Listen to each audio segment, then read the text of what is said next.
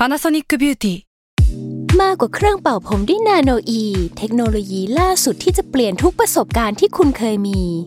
นาโนอีมอยส์เจอร์พลัสเพิ่มความชุ่มชื้นให้เส้นผมหลังใช้งานมากขึ้นถึง 18 เท่า พร้อมชะลอการเฟดของสีผมสำหรับคนชอบทำสีผม ดูแลความชุ่มชื้นทั้งเส้นผม หนังศีรษะและผิวคุณ Panasonic NA0J มีเทคโนโลยีนาโนอีที่ care only you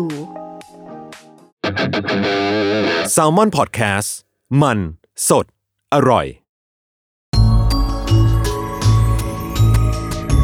สตาราศีที่พึ่งทางใจของผู้ประสบภัยจากดวงดาว สวัสดีค่ะ ยินดีต้อนรับเข้าสู่รายการสตาราศีที่พึ่งทางใจของผู้ประสบภัยจากดวงดาวค่ะ วันนี้ก็ EP ที่ 19 แล้วนะคะ ก็จะเป็นของวันที่ 22 ถึง 28 กุมภาพันธ์เนาะสัปดาห์นี้มีดาวย้ายทั้งหมด 2 ดวงเลยลุงอ่าถือว่าเป็นช่วงใหญ่ เพราะว่าดาวย้ายถึงสองดวง ใช่เรื่องวุ่นวายมันก็จะมีมากกว่า 1 เรื่องในสัปดาห์เนี้ยคือเราจะต้องแบ่งภาคตัวเองออกเป็นหลายๆภาคเพื่อรับมือกับการย้ายของดวงดาวเนาะ ก็ดาวที่ย้ายในครั้งนี้นะคะ ก็จะเป็นดาวศุกร์เนาะดาวศุกร์ย้ายเข้าราศีกุมนะคะ แล้วก็จะมีดาวอังคารย้ายเข้าพฤกษภการย้ายของสองดวงเนี้ยมันสัมพันธ์ถึงกันมาก ๆ เพราะว่าดาวศุกร์เนี่ยเป็นเหมือนเจ้าของบ้านของราศีพฤกษภอะย้ายเข้าราศีกุม แล้วตอนเนี้ยราหูอะค่ะ เขาเป็นเจ้าของบ้านของราศีกุมอะไปอยู่ที่พฤกษภ ก็คือสลับบ้านกันนะนะคะ ดาวแบบเนี้ยเราเรียกว่าเกษตรสลับเรือน มันก็จะมีค่าพิเศษหลาย ๆ อย่างให้อ่านในสัปดาห์นี้เนาะแล้วที่ดาวอังคารย้ายอะมันย้ายเข้าไปพฤษภด้วยทำให้ไอ้สามอย่างเนี้ยมันอีลุงตุงนางอะสัมพันธ์ถึงกัน มันมีการแลกเปลี่ยนกันแต่แลกเปลี่ยนเรื่องอะไรเนี่ย แต่ละราศีมันก็จะไม่เหมือนกันเนาะดาวศุกร์เข้าสู่ราศีกุมนะคะ คราวนี้ก็จะบอกว่าทุกคนเนี่ยจะลุ่มหลงมัวเมาได้ง่ายขึ้นอืมคือแบบว่าถ้าชอบใครก็คือชอบสุด ชอบเหมือนโดนของ ไม่ได้โดนของนะ แต่ว่าชอบเหมือนโดนของ เฮ้ยทำไมหัวใจเล่นแรงกับเขาจังเลยทำไมหยุดคิดเรื่องเขาไม่ได้นะคะ ก็จะเป็นลักษณะแบบนี้เนาะ ส่วนดาวอังคารย้ายเข้าสู่ราศีพฤษภเนี่ย ก็คือเขาอะไปเจอกับดาวอีกดวงหนึ่งซึ่งมันคือราหูเนาะเขาก็บอกว่าเวลาดาวอังคารเจอกับราหูเนี่ยมีโอกาสเจอรักสามเศร้าได้อืมรักสามเศร้าที่ว่านี่คือ มีเรามีเขาแล้วเขาอาจจะมีแฟนนะคะ หรือว่าเรามีแฟนอยู่แล้ว แล้วก็มีคนเข้ามาเพิ่มในความสัมพันธ์ก็ได้ เรียกว่าช่วงนี้เนี่ยเป็นช่วงแบบมือที่สาม universal อะหลายคนมีโอกาสเจอ แล้วก็ในช่วงนี้เราอาจจะได้ยินข่าวเกี่ยวกับเรื่องมือที่สามรักแบบสามคนอ่าเพราะว่าถ้าสังเกตจากอีพีก่อนๆในเดือนกุมภาพันธ์เนี่ยก็จะมีบอกตั้งแต่ต้นอีพีว่าจะมีความเกี่ยวข้องกับ รักสามเศร้าหรืออย่างนี้ในหลาย ๆ ราศีด้วยกันเลย ใช่ อย่างสัปดาห์ที่แล้วเนี่ยมันเริ่มมีหลายราศีที่มีโอกาสที่ความรักจะเจริญเติบโตแบบผิดที่ผิดทางเอ่ยอย่างราศีพฤษภอะไรอย่างนี้เนาะอันนี้ก็จะเป็นภาคที่มันเข้มข้นขึ้นกว่าเดิมอะเดี๋ยวเรามาเริ่มกันทีละราศีเลยว่า แต่ละราศีเนี่ยจะเจออะไรบ้างนะคะ ราศีธนู โอเค ราศีธนูนะคะ ราศีธนูเนี่ยจากดาวศุกร์เนาะย้ายเข้าไปในช่องที่เกี่ยวกับเรื่องเพื่อน ซึ่งดาวศุกร์อะเขามีสองค่า ค่าแรกก็คือเกี่ยวกับเรื่องเงินนะคะ ค่าที่สองก็คือเกี่ยวกับสุขภาพไม่ดีหรือว่าอุปสรรคอย่างเงี้ย เพราะฉะนั้นอันดับแรกชาวราศีธนูก็จะต้องระวังเรื่องการที่ทะเลาะกับเพื่อน หรือมีปัญหากับเพื่อน หรือว่ามีการคุยกับเพื่อนเกี่ยวกับเรื่องเงินนี่แหละ แล้วก็มาถกเถียงกันเรื่องนี้อาจจะไม่ได้รุนแรงนะ แต่ว่ามันต้องถกเถียงกันแหละ ซึ่งมันก็ไม่แปลกเนาะถ้าทำงานกับเพื่อนมันต้องถกเถียงกันเรื่องนี้ เราต้องคุยกันเรื่องเงินอันดับแรกอยู่แล้วนะคะส่วนคนที่ทำงานประจำเนี่ยก็จะมีคนเข้ามา support เราได้ โอกาสที่จะมีเงินก้อนหนึ่งที่เอาไป ทำงานกับเพื่อนแล้วเงินมันก็แบบเงินมันก็ทำงานในตัวงานของมันอะซึ่งออกมาค่อนข้างดีพอสมควร ส่วนคนที่เปิดบริษัทของตัวเองนะคะ ใครที่คิดจะปรับเปลี่ยนอะไรของบริษัท เช่น rebrand ใหม่โลโก้ใหม่หรืออะไรลักษณะนี้สามารถทำได้นะคะ ใครอยากกู้ยืมเงินบริษัทมาหมุน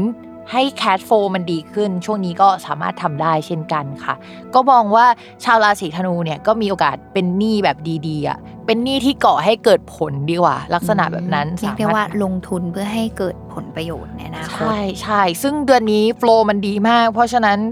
การแลกเปลี่ยนหรือการเสียไปมันจะได้กลับมานะคะ